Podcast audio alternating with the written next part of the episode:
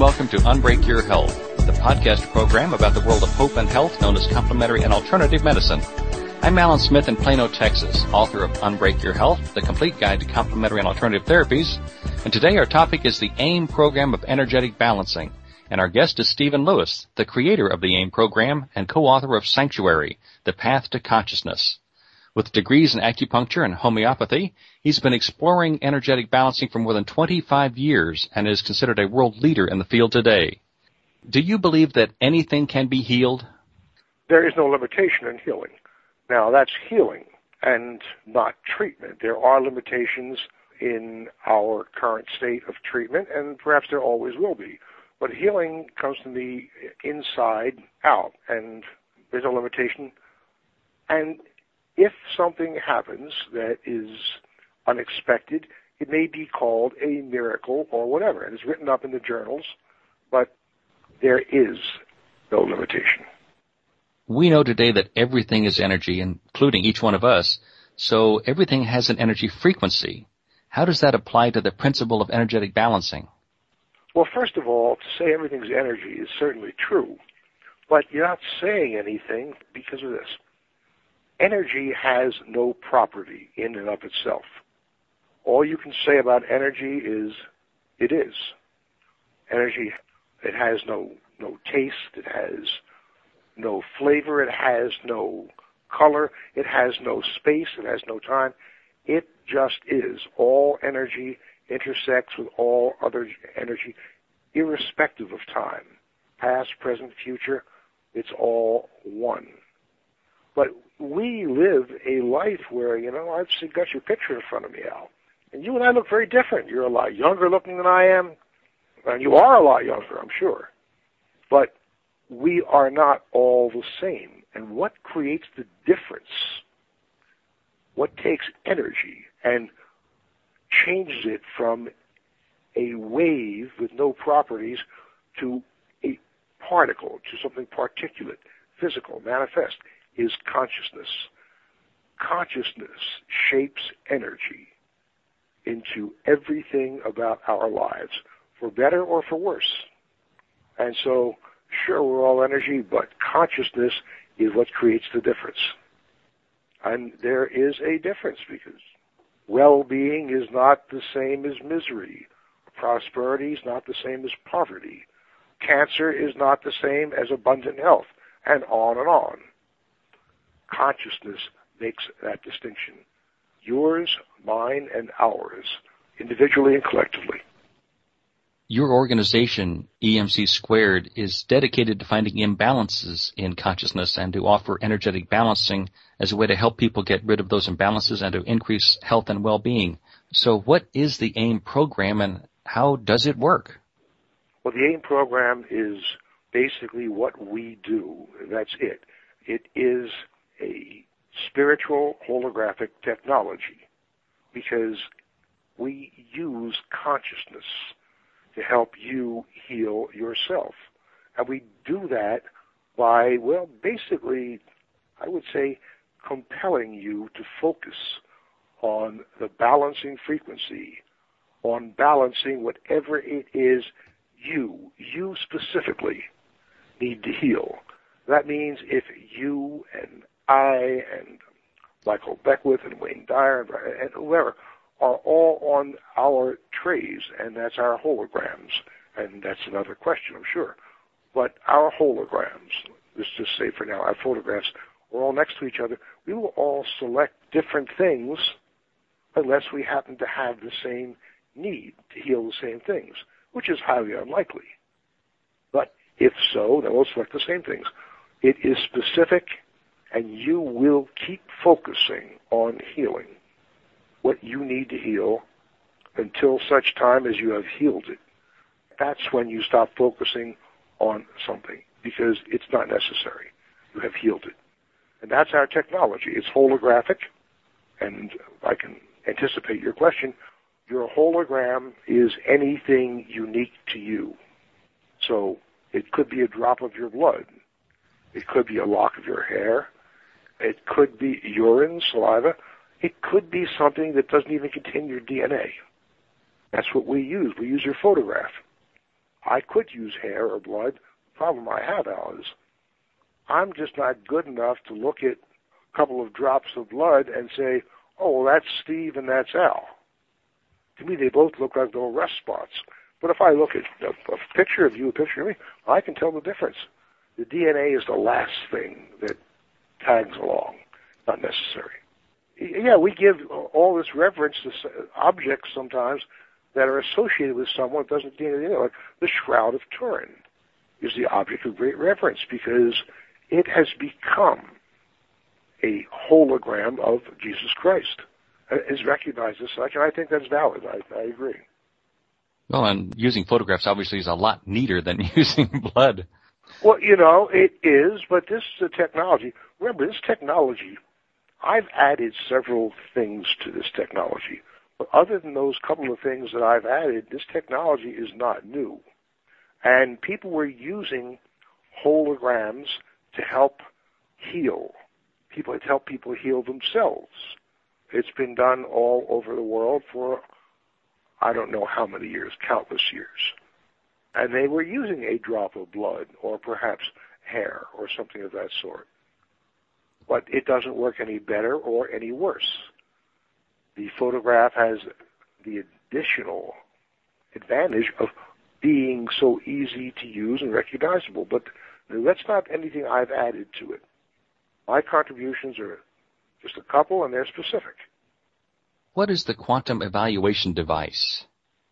Quantum evaluation device is it's a computerized program and a device that I've created to look and, and see is there a match up in frequencies in units of consciousness between anything stored in my computer and you, who I'm checking and evaluating to see if what imbalances show as being existent. Now, that means I'm checking you against everything known to mankind, many, many things not known that have been revealed to me, and I say, okay, is there a match up in frequencies? And that is a, an evaluation. Now, in and of itself, Al, that doesn't do a thing. There's a difference between the quantum evaluation device and the QID, the quantum imprinting device. Which was going to be my... Device, yeah, that's what your whole the picture is on. And that is the device that uses one of, well, a couple of my, my two discoveries. One of them is a frequency to force you to be specific and select what you need to select and ignore everything else. That's critically important because there are roughly half a million frequencies in the computer. Now, there isn't anybody on the planet, and probably never will be, who can focus on half a million things. You know, if you can think 20 moves ahead in chess, you're probably a grandmaster. But of the half a million, you may select 10, 20, 30, whatever, whatever it is you need to select, and you will ignore the rest. You've often said that there's a link between our emotions and hereditary energetic imbalances. Can you give us an example of how an emotion is tied to the frequency of a disease like cancer or MS? Well, oh, absolutely. Early on in my work, one of my closest friends when I was in practice in LA, Los Angeles, was a guy named Michael Beckwith. You familiar with Michael? Part of the secret. Yeah, right. Well, he's one of my closest friends. Now, I was early on in my work doing evaluations for all the little Beckwiths. And let me tell you, there's a lot of little Beckwiths. When he's not preaching, I can tell you just what he's doing. so, but be that as it may, I had all these photographs. And one of them was of his nephew, one of the early ones. I said, Michael, I looked at it, I said, this child has the frequency of both hereditary and active cancer. He said, well, where'd that come from, Steve? I looked to see from which parent. He said, Steve, don't be so linear. Well, it really isn't nice to call a subtle energy physicist linear. I was kind of ticked off, but you know, I looked and I, I said, he said, I know my my family, Steve, but my question is, why did he choose to have cancer? And I'm asking that specifically because he said, I know about your mathematical abilities, Steve. But what you don't know is that my nephew chose his parents Whatever he inherited, he chose to inherit. I want to know why he inherited that cancer frequency. Well, that's a whole different question. And I looked and I found, I said, okay, let's see the causal, the etiologic factors in this frequency of hereditary cancer. And it was unconscious, unresolved, previously existent bitterness. Wow. I said, well, that's really amazing. This kid's six years old and bitter. You got a weird family, Michael, because uh, I don't think I was bitter before I was 10 or 11 years old. He said, you think, huh? Let's look at other people. Well, there wasn't anybody with the frequency of hereditary cancer who it didn't show it came from unresolved, unconscious bitterness. Then Michael said to me, can we take this unconscious bitterness and force it right into people's consciousness so they're aware of it? I said, yes, I can. So what I did was link there's a frequency of unresolved, unconscious bitterness because everything is a frequency. Everything. I linked it to every cancer frequency in the computer, which is everyone known and those not known. And that was it. I just, about two weeks later, the phone started ringing like crazy, and it was people saying, why do I feel so bitter? I went, wow, that's amazing. I, and I told my staff, tell them they feel bitter because they're bitter. Now, now you know it. Isn't that a beautiful thing? Well, nobody thought it was so beautiful. but then something else happened. The time it took for people to heal their cancer frequencies, both hereditarily and actively, was cut way, way down, less than half the time it had taken up till then. But wow, now it had my attention. And then Michael Beckwith and I just sat every day in my office looking to see, okay, so what emotions create what other hereditary diseases? And we mapped them, charted them, added them to the AIM program, and the time it took to heal became less and less and less for each thing. You mentioned MS. MS was unresolved egotism, and so on and so on. So everything hereditary is fundamentally an emotional base. Listeners, if you're enjoying this podcast, then you'll love my new book. The second edition of How to Unbreak Your Health is your map to the world of complementary and alternative therapies. It features a new user-friendly format and 339 new and updated listings in 150 different categories. And you can get it on Amazon.com or at your local bookstore. Are there balancing frequencies for non-physical areas of your life like relationships or even money? Well, yes, absolutely so. Because remember, once again, you can embrace, if you will, let's call it some kind of attraction to poverty, attraction to loneliness, to depression, whatever it may be. And there is nothing that cannot be identified as an existing frequency in consciousness. And this is units of consciousness. This is my other contribution to measure everything and anything in life in units of consciousness because I understood kind of early on that, my God, you know, if people like Niels Bohr and David Bohm are correct, then you can measure things in consciousness. Theoretically, it should be able to be done. And if you can do that, then you can determine what it takes to change that measurement. Because things change. There is a thing in life called healing. We all know that. Well, if there was the frequency of, let's say, uh, cancer of the colon, and now it's gone, then it's changed its frequency in consciousness.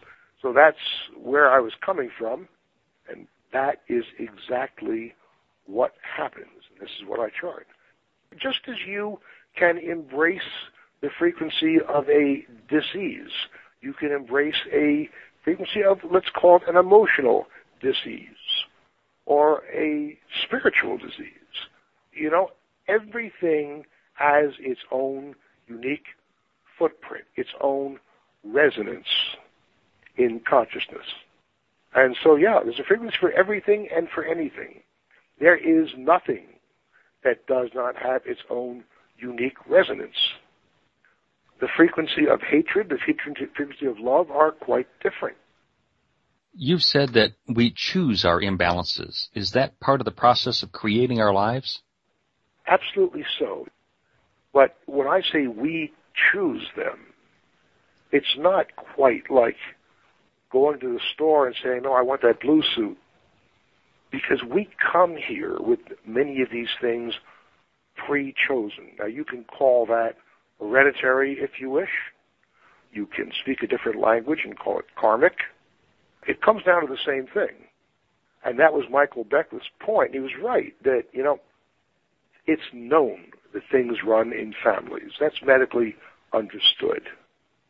And it's also known that people have and they can heal these things. So you have made a choice at a level before you're even born, and that is what is hereditary within you. However, when you have something hereditarily, it normally exists in potential. Now that's the key phrase, Al, in potential, because you're supposed to have your three score and ten, or whatever it may be. And in that time, you are supposed to be able to either heal this hereditary imbalance, and it can be done, or if you don't resolve it, it's very likely going to resolve you. But you always have that option. So you chose it, but you chose it not exactly, as I said, like you choose a suit or something from a menu at dinner. You select that which you have, if you believe this, this can't be proved, but it's my belief. You select that which you, in terms of what part of you is eternal, is immortal. You may call that your soul, that's what I would call it, but call it what you want. You select that which remains unresolved, which you have not yet resolved. And for example, if you have this unresolved bitterness, which certainly is not uncommon because I find that to the etiologic factor in malignancy and cancer. Now, cancer is not a very rare thing. About what 90, about 92 percent of the world has frequency of hereditary cancer. So that's that's not a hen's tooth by any means. You choose these things, and you choose them because you need to resolve them. Now there are people who say, okay, if you don't, then that thing about you that is eternal we'll come back and get another shot at it. You know, it's like that's why people, when I'm out lecturing, say to me, "Well, I'm a very old soul." I usually say, "So you're telling me you're a slow learner, right?" right? That's you know pretty good squelch actually. But do you see what I mean? We all know that, that things run in families, and we can't prove there is something called the soul. And nobody can demonstrate it for you, but either you believe it or you don't. I do. And that is the part of you that is eternal. Stephen, I'd like to thank you for taking so much time to talk with me about the AIM program of energetic balancing this evening. It's my great pleasure. Now, can I tell people how they can get more information if they want it? I was just about to mention if anyone wanted oh, to learn more ahead, about the AIM, AIM program, they should check out your website at www.energeticmatrix.com. You've been listening to the podcast edition of Unbreak Your Health, discovering the world of hope and health known as complementary and alternative medicine. I'll be back again next week with another edition, but to learn more about our guest today, please visit the podcast page at www.unbreakyourhealth.com. We'd love to hear from you about this program. Please send your questions and comments to info at unbreakyourhealth.com. This program is a joint production of Unbreak Your Health and Loving Healing Press. Thank you for listening. I'm Alan Smith and I look forward to being with you again soon.